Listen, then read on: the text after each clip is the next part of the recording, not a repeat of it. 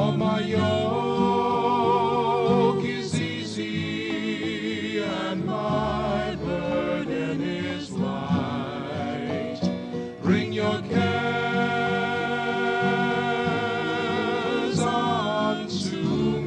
Archbishop Fulton J. Sheen Center for Media Evangelization in Ewing, New Jersey, welcome to Come to Me with Jim Manfredonia. Stay tuned for an hour of talk, reflections, and meditations on topics that are important to today's Catholics. And now, here is your host, Jim Manfredonia.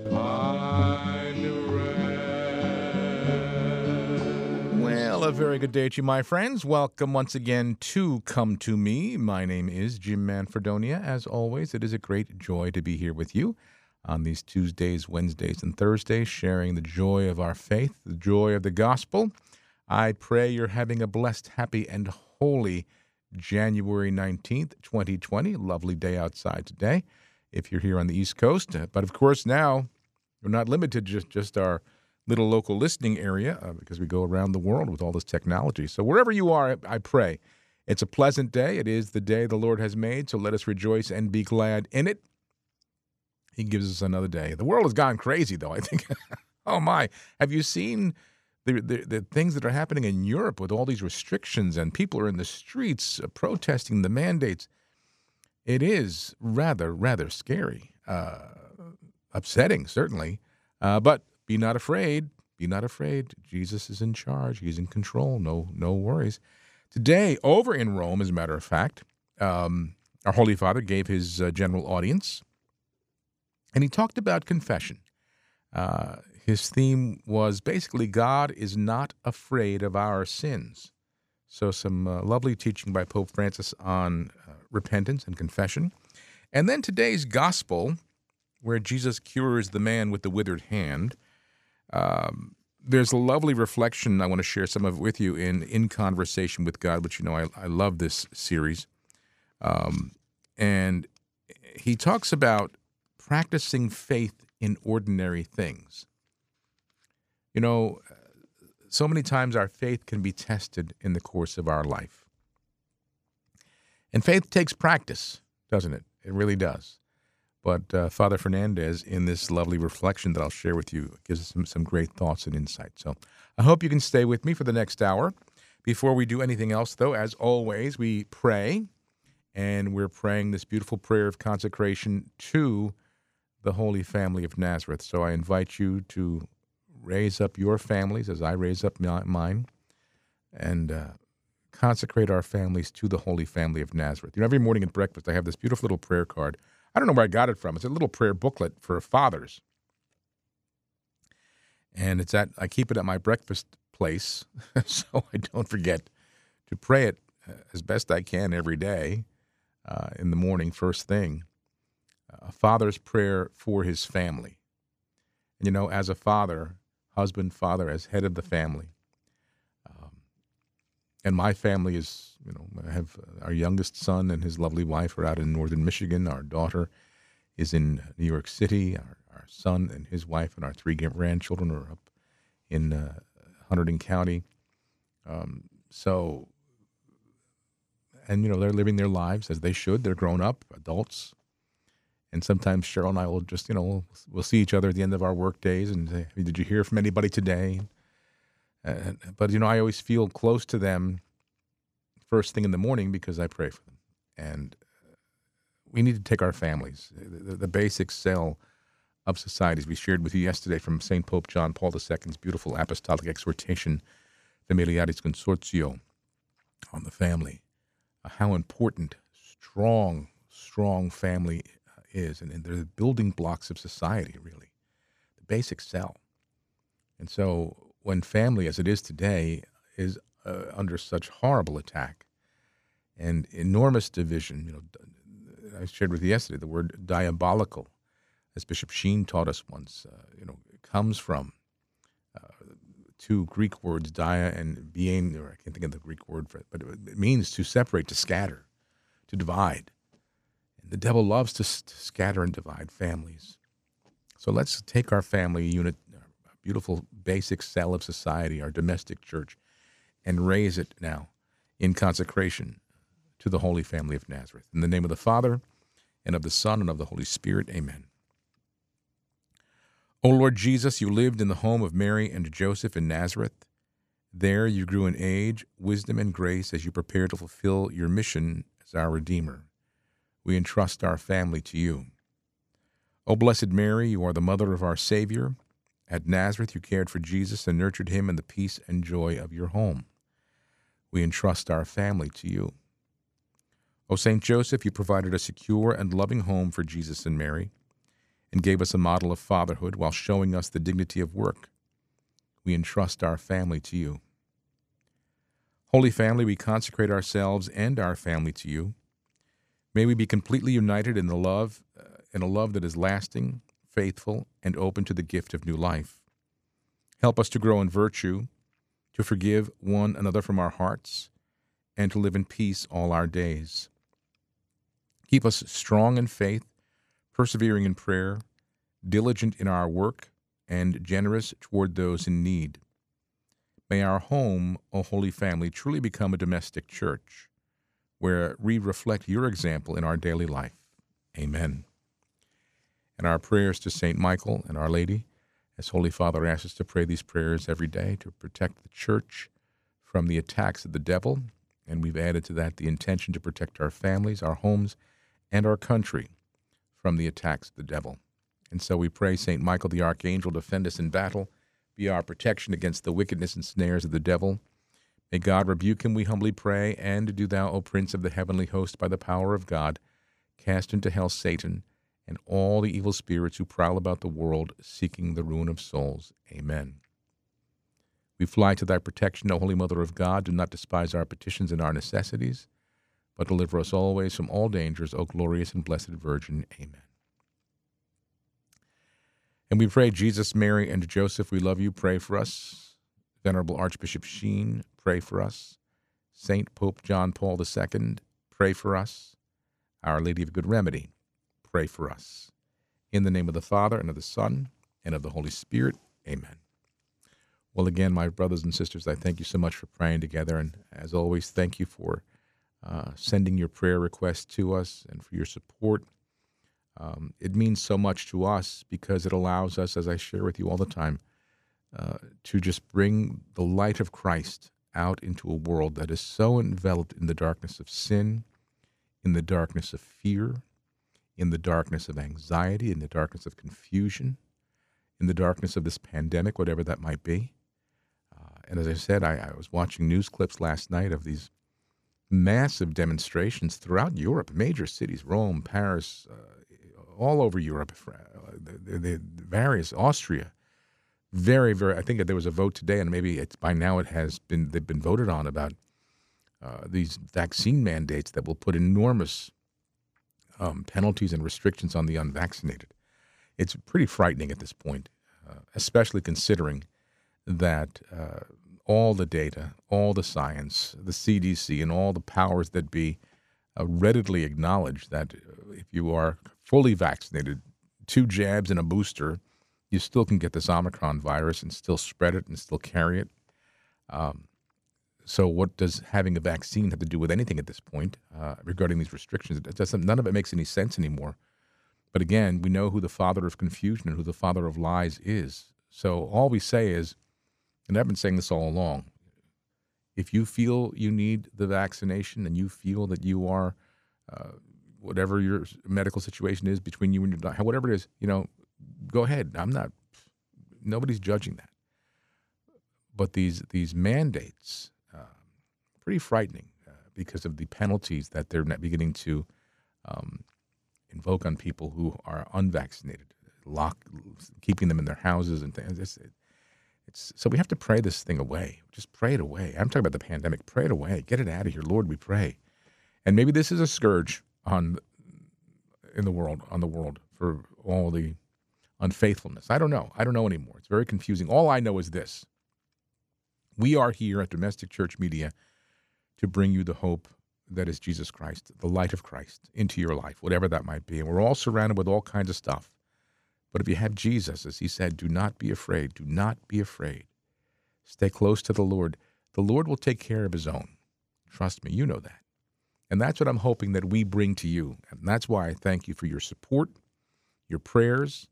Uh, and I just want to kind of give you a, a way heads up at this point because we're still talking three months from now. Um, but is it three months? Let's see. February, March, April. Yeah, three months. Um, April 6th, 7th, and 8th. April 6th, 7th, and 8th is our annual spring radiothon. So I'm getting it out there. Start praying about this. You know, I always ask the, the good parishes, the good pastors, even our bishops uh, who listen, who whose diocese we serve, if there's anything you can do to prepare for that, to help us so that at the time of our radiothon, a generous donation toward this work, which is so important these days. You know, and if it takes a second collection just for the for your Catholic radio station, and of course, all all of you who listen who aren't in our uh, radio station listening area, but listen online, listen uh, on the mobile app, listen on uh, the Amazon or, or, Google devices, or or watch on YouTube. We need to have this voice that domestic church media is proclaiming Jesus Christ, proclaiming all that he brings to the world. And it's so important these days because people are afraid. People are frightened. Uh, people are confused. People are divided. You know, one thing we must never do is judge. As I just said, you know, listen, if, if anybody said to me on a personal basis that they, you know, they're, I was just having this conversation with friends of mine. There, there's a group of, of us from high school who went to St. Peter's High School back in, we graduated in 1973, so the early 1970s. Uh, about 10, 12 of us, still very good friends, had been friends. We were friends even before high school because in those days, you know, we went to the grammar school up in New Brunswick, most of us. Uh, and, and so we've known each other for years and years and years. Still get together every now and then. Uh, at least once a year, we try. Uh, and the most recent one is coming up this weekend, but it was originally scheduled to meet at a restaurant in the area, you know, that was convenient to everybody. And some of the people just aren't comfortable with that yet, you know, meeting in person. So we have the Zoom thing. And the thing is, don't judge. If, if, if that's if that's where you are, if that's your comfort level, if you feel that you're you you need your full vaccination and booster and wear your mask, and that's your comfort level, my goodness, please, that's that's you, that's your choice, and I would defend to the death your right to have that choice. But the, the opposite is true for people who say, you know what, uh, I'm uh, naturally immune. I, I, don't need the vaccine. My doctor said I don't need the vaccine, and I'm done. I'm, I, I you know, I, I, take the precautions when required, and all those things. You can't judge those people either. It, it works both ways, um, and the problem is it's not working both ways. There's just too much division. There's too much anger uh, toward people of different thought and, and ideology and, and, and belief.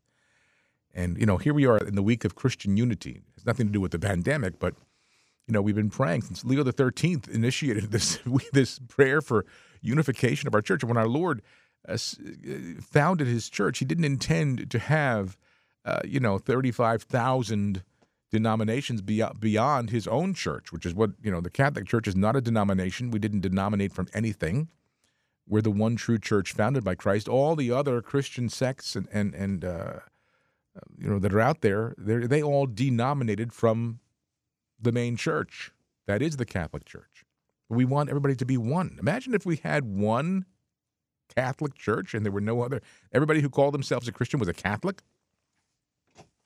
Imagine the difference in the world. But see, the devil loves to divide. And that's what he did, has been doing for five, six hundred years for now after the, the, the Reformation. He loves to divide because it splinters, it splits. So we have to pray for, yes, Christian unity. We have to pray for family unity, for church unity. We are all brothers and sisters in the Lord. Even if you're not a Christian, you're our brother or sister. And we must live that. And of course, from where we, our vantage point as Catholics, our approach to anyone should always be look what we have and we want you to have it too. It's not look what we have and there's something wrong with you. look what we have and we have the fullness of all truth. And we want you to have that too. So let me tell you about it. See how I try to live it. You know, and, and share it that way. It's so important. So thank you all for all you do for us, for your prayers, for your support. And uh, keep those dates on your calendar April 6th, 7th, and 8th, Radiothon 2022. And our theme this year is We Are One Body. That's our theme this year. So, all right, let's go to Holy Father over in Rome this morning. And uh, he encouraged people to encounter God's mercy in the sacrament of confession. Remember back in was 2015, he had a, a, an extraordinary jubilee year of mercy. Remember that? He's been teaching very heavily throughout his pontificate about the importance of, of accepting God's mercy. And he said that the tender forgiveness of God is greater than the ugliest sin. God is not afraid of our sins, Pope Francis said this morning. He is greater than our sins. God always forgives. Put this in your head and heart. God always forgives. We are the ones who get tired of asking for forgiveness. And of course, the devil will try to tempt us away from that sacrament, won't he? Devil will try to convince us we don't need it. Why should I confess my sins to a man? God knows my heart. Or the devil may say, the priest is going to yell at you, give you a hard time. The devil may try to convince you that you don't have the time for confession, you don't need confession. You know, he'll try to pull us away from God's mercy. And and and we are the ones sometimes even who get tired of asking for forgiveness. Maybe we're committing an habitual sin. And we go and confess it. We make amends. We, we go and, and, and with a contrite heart and a firm purpose of amendment, which is necessary for that uh, forgiveness. I will not do this again to the best of my ability. I have no intention of ever doing this again. But we go out and ah, our human nature, our weakness, we fall, we commit it again. And we do that and we may convince ourselves, well, I, I, I can't keep going back and confessing the same sin. It's ridiculous. That's what the devil wants you to think. But Holy Father said it's not the Lord who gets tired of forgiving, it's we who get tired of asking for forgiveness. But the Lord always forgives, Pope Francis said, even the ugliest things.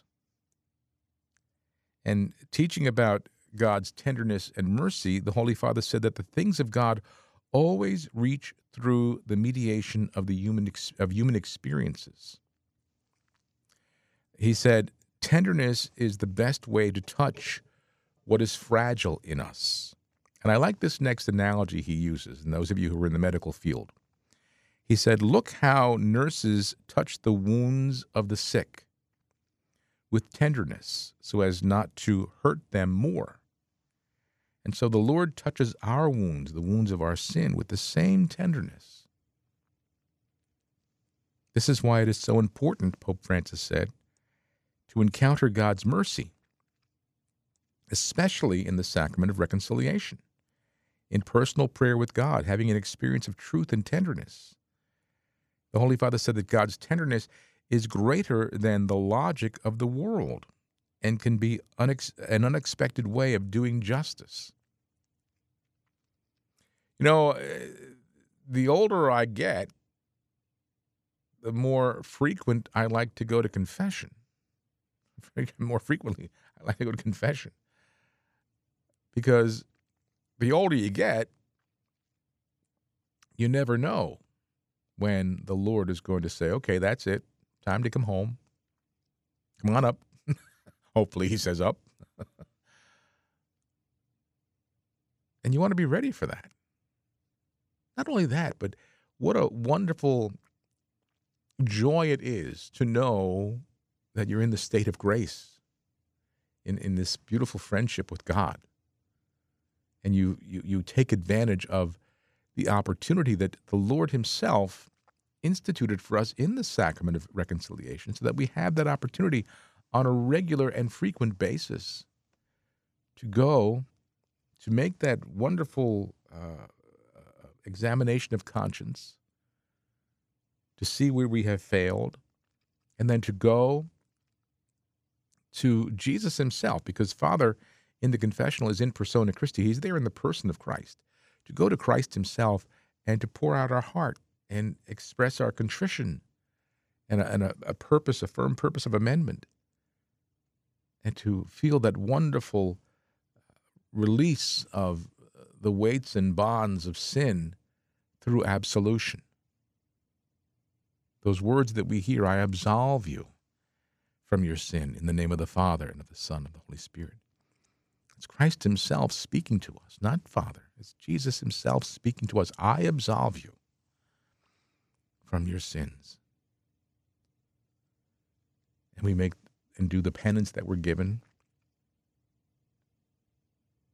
You know, sometimes you get pretty light penances. Sometimes you get some pretty heavy penances. I remember one of my favorite confessions, only because from a personal, uh, from a personal viewpoint. We were up in Montreal on vacation one summer many years ago, and I said to Cheryl, I said, I it was Saturday. We were in um, the uh, Saint Joseph Oratory up in Montreal, and I said, I'd like to go to confession and I'm looking around, and the only confession on it, a confessional, said French, French speaking. I couldn't find an English speaking confessional, so I, I don't speak French, but I thought the Lord knows what I'm saying. the priest may not, but Jesus knows. And I went into the confessional and I said, uh, uh, Father, I, I don't speak French. And then I hear on the other side of the the Glen, it's okay, go ahead. then Maurice Chevalier is on the next other side of it. But it's uh, and I, I I don't think he understood what I was saying, but then I heard him absolve me, and I. But you know what a great gift from the Lord, right? To be able to have that opportunity to feel the tenderness and mercy of God, to experience that in a way, and then to receive that outpouring of, of sanctifying grace.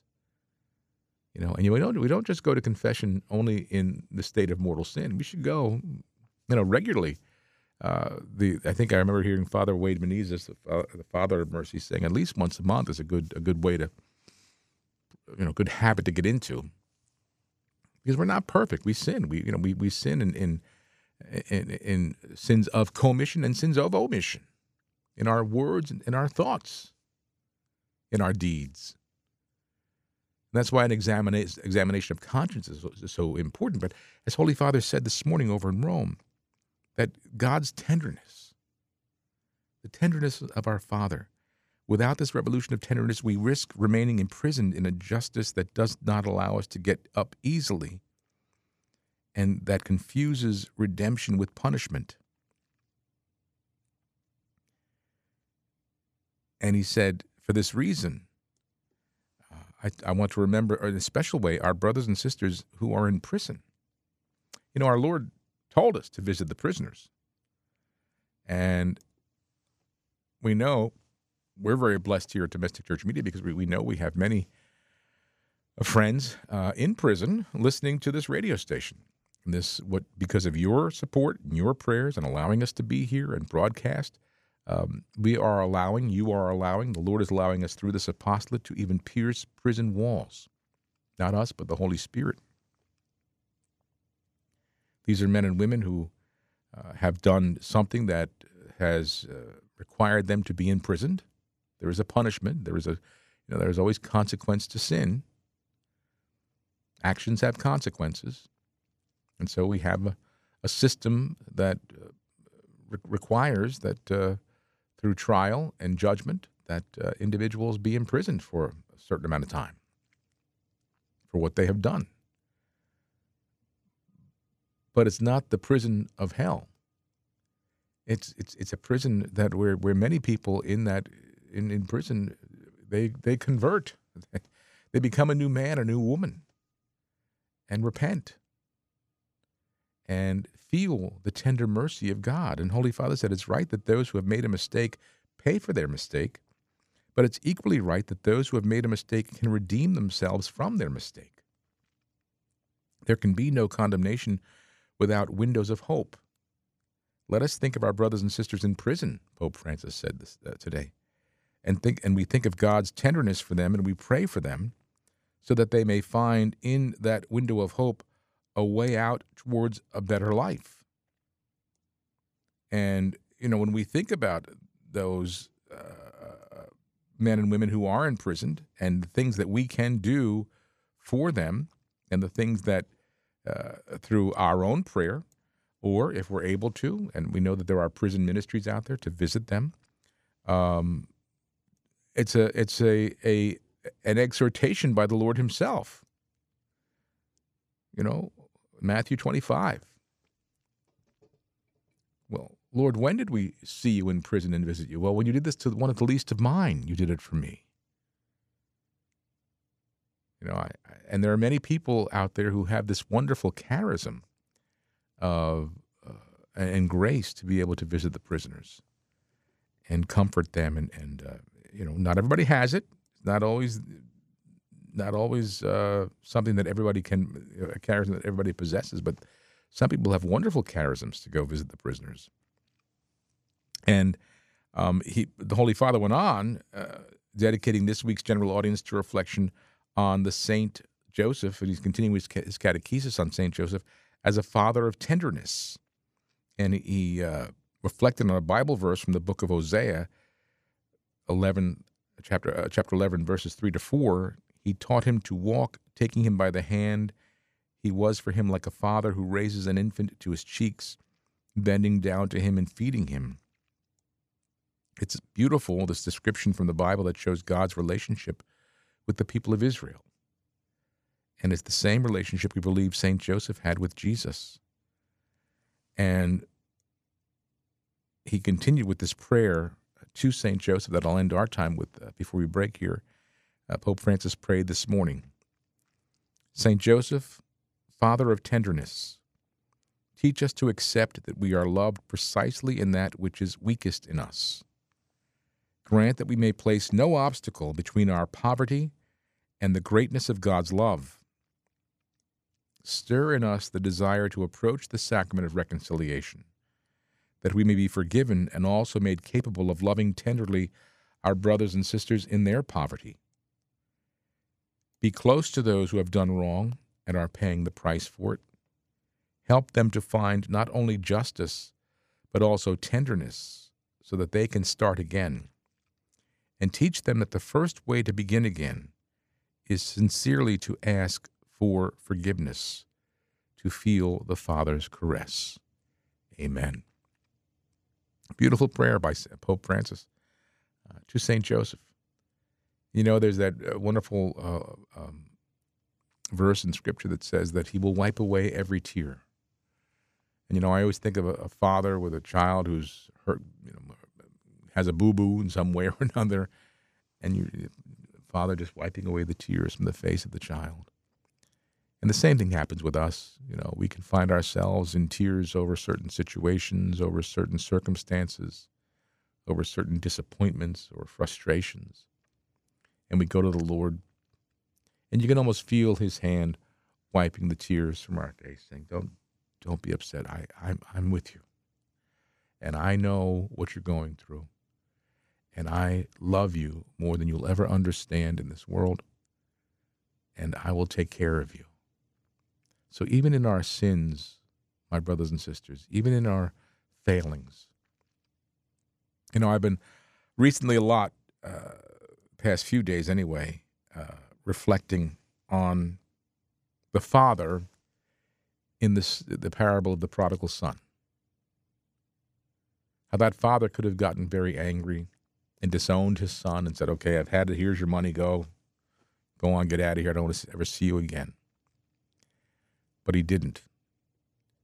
He, I, I always imagine that ever from the first day when that son went out on his own, before the sun set or as the sun was setting, that father stood looking out over the horizon, praying and hoping and waiting for that sun to return.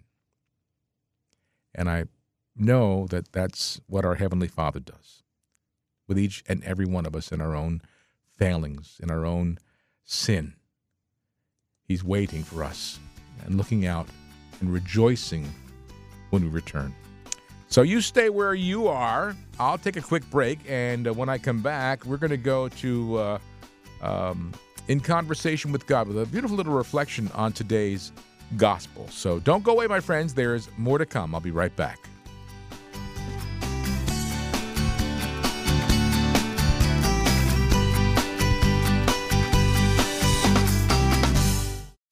Sixty Seconds with Mother Angelica. God created each one of us, but He had in mind, regardless of how we look from childhood to old age, we change physically, but we don't change in His mind.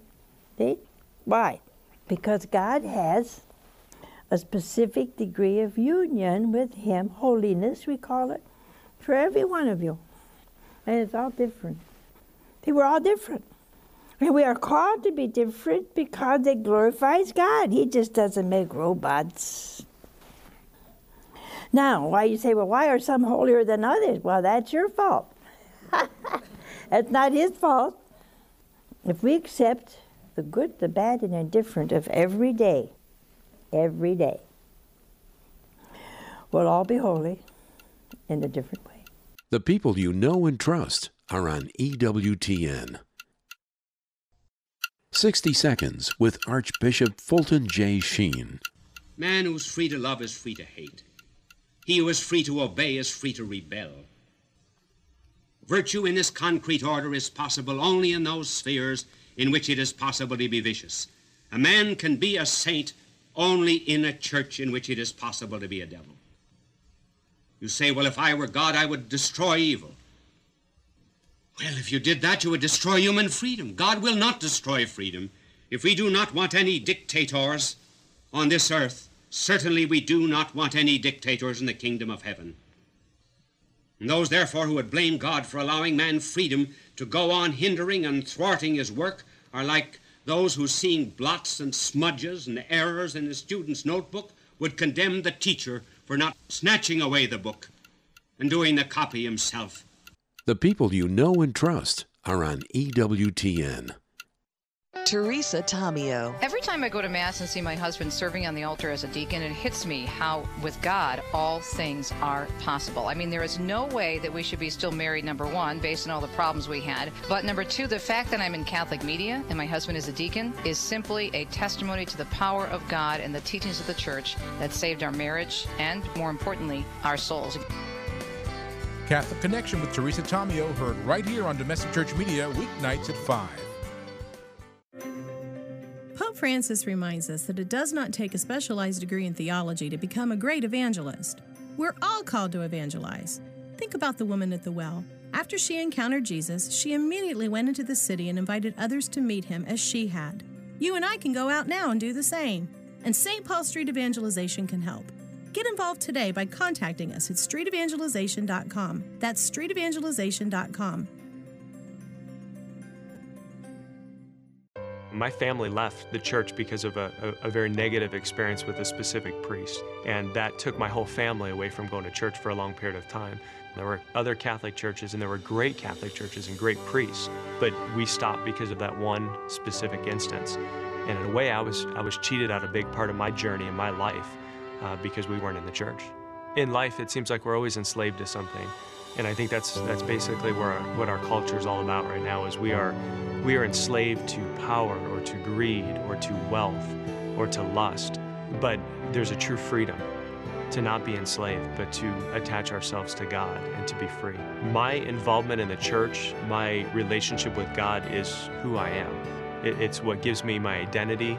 Thank God I'm home. If you've been away from the Catholic Church for whatever reason, we invite you to take another look. Visit CatholicsComeHome.org today. Bishop Robert Barron. Tolkien has reached out to, you know, Nordic culture and literature and Icelandic sagas and all sorts of things. He learned a lot about the good, the true, and the beautiful from his study of pre Christian cultures. He used narrative forms that were accessible to the culture. He adapted that to evangelical purposes. So that shows you that flexibility. It shows you a certain um, creativity in the evangelical uh, art. He did not proselytize, rather, he very delicately and indirectly and cleverly evangelized through the imagination. So that someone taking in these great stories of Tolkien or his friend C.S. Lewis, they're going to say, Oh, yeah, I get that. I recognize that pattern. So that finally, when they hear the gospel, they'll say, Yeah, I understand that. I learned that from The Lord of the Rings. I learned that pattern from the Narnia stories. That was the genius of those fellas. The leading Catholic voices are on EWTN Radio.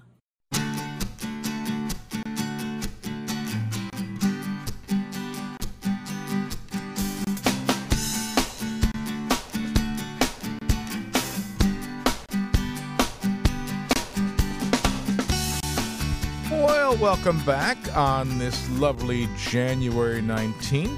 Uh, you know, coming up Friday, uh, day after tomorrow, of course, is the March for Life in Washington, D.C. And uh, we'll be bringing you full live coverage throughout the day, uh, beginning, I believe, at 7.30 in the morning with the uh, Mass from uh, Washington, and then just EWTN takes over for the rest of the day. Now, we will be with you at 4 o'clock um, for uh, Friday Live, because everything will be over by then. But from about 7.30 until then, we'll bring you the March for Life live from Washington, D.C. Uh, through our affiliation with EWTN. So we'll look forward to uh, that and uh, happy that we can be an honored affiliate of EWTN, our good friends down there at the network. Um, so that's this Friday. And maybe many of you are going. Uh, I know there have been some buses that have been canceled. I got to tell you, that one thing I get very disappointed with every year at this time, I know there are events taking place, whether they be buses and uh, going down to Washington or special masses or holy hours taking place up here. Um, we would love to announce all that and, and get people excited about, it, but nobody nobody tells me. nobody lets me know what's going on, and I can't you know I can't go out and solicit because I. It's just to me. That's all. Just to me, and I'm getting old. Very getting old. Getting old. Um. So anyway, let's pray for that uh, again. For how many since 19? So this will be the 49 years. 49 years that that decision came down in 1973. 49 years ago. Wow. And all the innocent blood on this country uh, through the massacre of those children, those unborn children. Um, very, very sad. And then we look at where we are today and you wonder why, right? Someone sent me an email earlier today. I don't think I have it in front of me because I won't spend a lot of time on it. But um, it was uh, a recent study with the Gen Xers, which I guess are uh, individuals who are between eight, 18 and let me see if I can pull it up real quick. Is it here in front of me? Uh, maybe I don't have it in front of me. Uh, let's see. Yeah, here it is. This is from the Gen. I'm sorry, Gen Z, Gen Generation Z, and these are individuals who are between 13 and 25. Uh, they did a survey on uh, their feelings about their lives and their religious beliefs. Uh, about the same number of young people will be, become more religious in 2022 as those who became less religious. So it, it just, you know, and if we're not, if we're not passing on the faith effectively, now here's a group, they're, they're they say 13 to 25, very impressionable, uh, and looking for something. Looking for something. You know, we're all created by Almighty God with an innate desire for Him. Everybody, every single person created with that innate desire for God. The problem is people who don't know God people who are not aware of God, people who have not been uh, taught the faith, they have that burning desire for something. It's God, of course, but they don't know because they don't know who God is. So they try to fill it with other things. We have a, You know, I, I always say, our dear, dear spiritual patron, Archbishop Fulton J. Sheen, here at Domestic Church Media, you know, in the end of his life, he was uh, uh, involved in the propagation of the faith, missions. He loved the missions. And I always say, if he, if he were alive today, he would say the, the ripest mission fields today are right here in this country and Western Europe. The ripest mission fields. So that's our responsibility here to, to, to proclaim the joy of the gospel, to proclaim the good news. Okay, so where are we then? Um, I, oh, I'm going to go. Let, let me first read today's gospel. Uh, this is from the Holy Gospel according to Mark. Jesus entered the synagogue. There was a man there who had a withered hand. They watched Jesus closely to see if he would cure him on the Sabbath, so that they might accuse him. He said to the man with the withered hand, Come up here before us. Then he said to the Pharisees, Is it lawful to do good on the Sabbath rather than to do evil? To save life rather than to destroy it? But they remained silent. Looking around at them with anger and grieved at their hardness of heart, Jesus said to the man, Stretch out your hand. He stretched out it, stretched it out, and his hand was restored. The Pharisees went about and immediately took counsel with the Herodians against him to put him to death. The Gospel of the Lord. Praise to you, Lord Jesus Christ. Well, in today's reading from uh, In Conversation with God by Father Fernandez, this wonderful series, I talk about it often. And if you don't have it, uh, it's worth, it costs about 100 bucks, but it's a multi, multi, multiple volume series uh, for every day of the year, readings and special days, feast days, and things. And he, Father Fernandez, you can tell as you read these reflections, so divinely inspired, really. Um, Father Fernandez wrote that handicapped man sitting out in front of everyone is filled with trust in Jesus. His faith manifests, manifests itself in obeying our Lord and in carrying out what, from long experience, he knows he has been unable to do till then. here's a man with a withered hand. What did Jesus say? Stretch out your hand. And the man, you think he would say, I can't do that. I haven't, haven't been able to do that for years. But he trusts in our Lord and he disregards his chronic condition, Father Fernandez writes. And that makes the miracle possible. He does what our Lord asks without questioning because he trusts, he believes, he has faith. All things are possible to Jesus. Now, how many of us today need to hear this reiterated in our life? I do. How about you? All things are possible to Jesus. I was praying a prayer earlier today in the chapel. Lord, in our situation right now, we uh, are in a situation that just seems impossible. But I said to him, I said to the Lord, I'm sitting there, I say, I know it's not impossible for you. All things are possible to Jesus. And Father Fernandez writes, faith enables us to reach targets we had always thought beyond us, to solve intractable problems, perhaps of a personal nature or perhaps connected with some apostolic task that we had always thought to be insoluble. It enables us to get rid of firmly rooted defects in our own character. The man's life was to take a whole new direction after the small effort Christ required of him. This is what he asks of us, too, in the most normal matters of our daily life.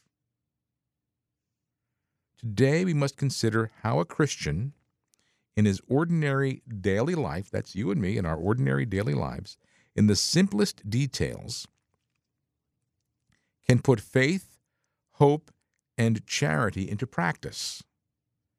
There lies the essence of the conduct of a man who relies on divine help. How can you, in our ordinary daily life, how can I, in our, my ordinary daily life, in the simplest details, put faith, hope, and charity into practice? We need our Lord's help if we are to get rid of our incapability. Most of you know our story here at the apostolate. In fact, I understand uh, that on Monday, Johnnette uh, Williams repeated uh, the program uh, that Cheryl and I were her guests that we recorded when we, we were down at EWTN almost two years ago. And we tell the story of the apostolate. I, from the very beginning, just took my lead from Mother Angelica to just have faith and trust.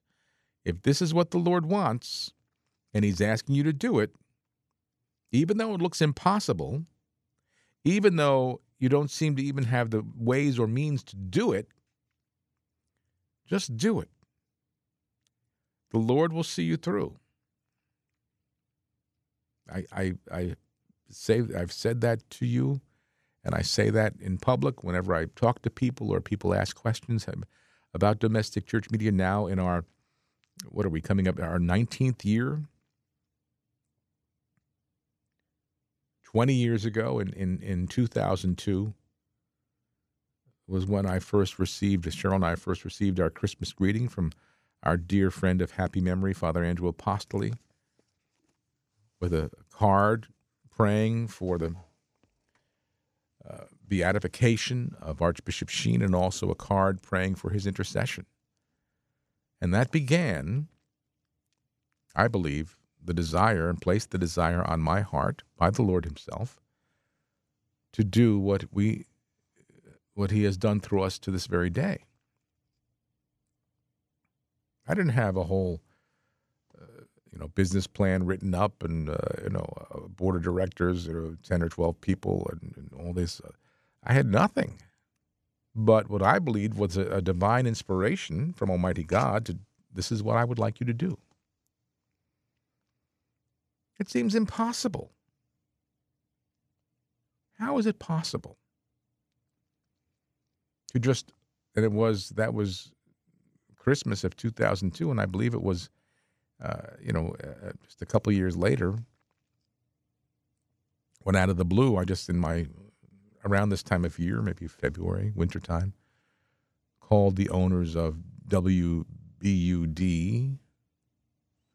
1260 AM and said, Is that station for rent or sale? And the person said, Well, it's funny you should call me because just yesterday we decided to put it on the market. Well, it's not funny. It's no coincidence. It's providential. And, you know, as you know, one thing led to another, another. Here we are. Mother Angelica, same thing. 600 bucks in her pocket, if that, and ordered thousands of dollars worth of television equipment because she believed the Lord wanted her to do that and he would provide. And he did, obviously. So, this is what Father Fernandez is saying. We need our Lord's help if we're to get rid of our incapability. And I love this faith is something we have to practice. It should shape all our decisions, big or small. At the same time, it will usually show in the way we undertake our ordinary daily duties. It is not enough for us to give assent to the great truths of the Creed to have good formation. We need, beside this, to live our faith, to put it into practice. It should give birth to a life of faith, which should be both the fruit and the manifestation of what we believe.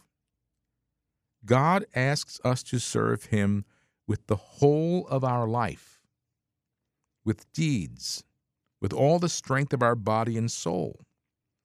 Faith is something related to life, to normal everyday life.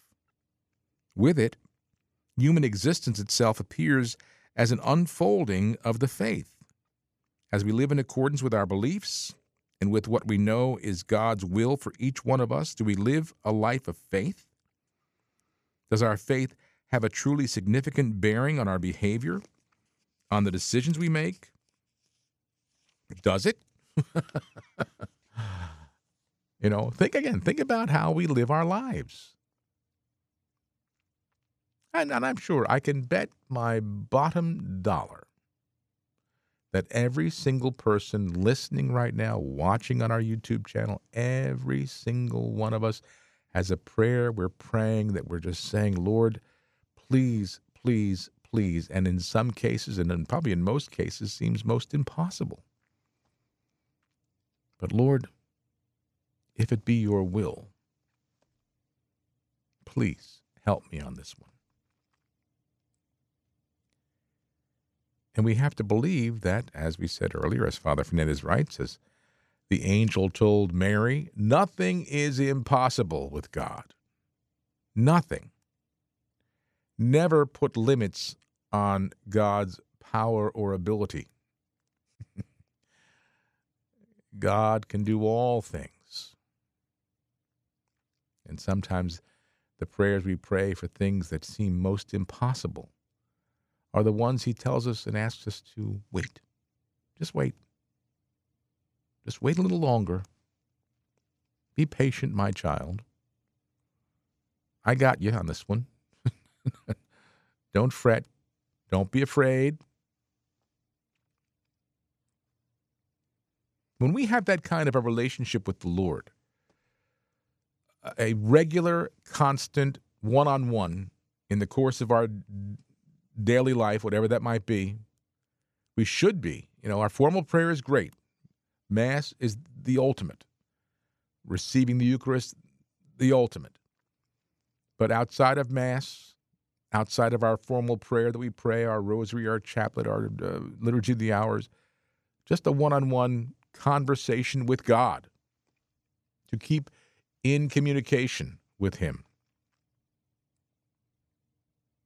He knows our heart. He loves each and every one of us as if we were the only creature ever created. He knows your pain. He knows your desires. He knows your needs. He knows your discouragements. He knows your sadness. And Jesus, who was truly man, truly God, truly man, was like us in all things except sin. So he felt even the emotions that we feel as human beings the disappointments, the sadness. You know, he cried when he heard that his friend Lazarus had, had died, even though he knew he had the power to raise him from the dead.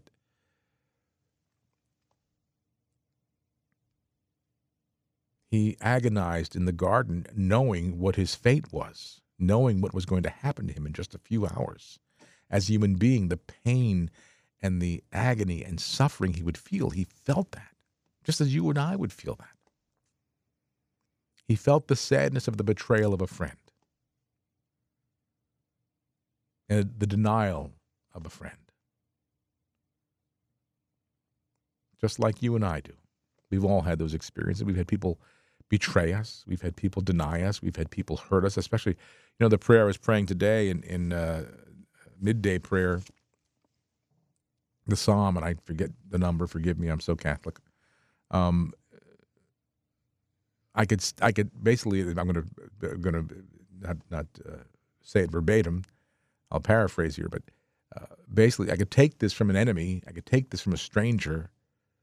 When you, my close friend, do this to me, that's when it hurts. Imagine, you know, we know that. I, you know, we, we, we, we could take being, you know, lied about or, or, or, or calumniated or, or, you know, whatever the situation might be by someone who we consider an enemy or someone who's not a friend or someone who doesn't like us. But when a person to whom you entrust your friendship and your heart, and they do that, wow, so Jesus knows, he understands that. So we believe and we trust and have faith in him who loves us. You know, we know in our lives the people we have who we love, our spouse, our children, our grandchildren, people who just you would do anything for and love from here to the moon and back, you know. And, but the love that God has for us is beyond our human understanding. That's just an inkling, an inkling, teeny, the love that we feel for each other, our family, our spouse, our children, grandchildren. That's just an inkling of the love that God has for us. So, certainly, the faith we have in Him, the trust we place in Him, knowing that He is here to help us, are we living that faith? Are we, you know, people people will laugh at us. People will will will they don't fully understand that kind of faith, that kind of trust, because they're not there yet. But those of us who have lived our lives in this way and we've tried and we've had to uh, express that trust and that faith in, in circumstances that, you know, looking back, not so bad, but going through it, not so easy, right? To have faith, to, okay, I trust Jesus, I trust in you. I don't know how you're going to do this. I don't know how you're going to get me out of this. I don't know how you're going to change the situation, but I trust in you I trust you. And he always comes through. It may not always be the way we expect, it may not always be the way we think should be, but he wants nothing but the best for us. And the ultimate being to be with him forever in heaven. It is that for which we were created. So as we live this life and we are asked to have faith, we're asked to have trust, as Jesus said, to the man whose hand had been withered for years. He couldn't open it. That, that was the problem. that, that, was his issue. I can't do this. Jesus said, Come up here. Stretch out your hand. Now, the man could have said, What are you, nuts? I, I, I, don't, I can't do that. But he didn't. He trusted. And it's because he trusted and believed and had, faith that he was open, able to open that hand. So, whatever our situation is, whatever your situation is right today, my friends, you need to know, and we need to know that Jesus asks us to do even the ordinary thing that we think we can't do, but that's not the theme. What? That's not the way it should go. I thought maybe not. I don't know. Anyway, my friends, I got to go, so we'll leave it at that. And uh, I want to thank you for being a part of my day today. God bless you, and uh, let's pray for each other. My name is Jim Manfredonia. Thanks for listening. God bless you, and God love you.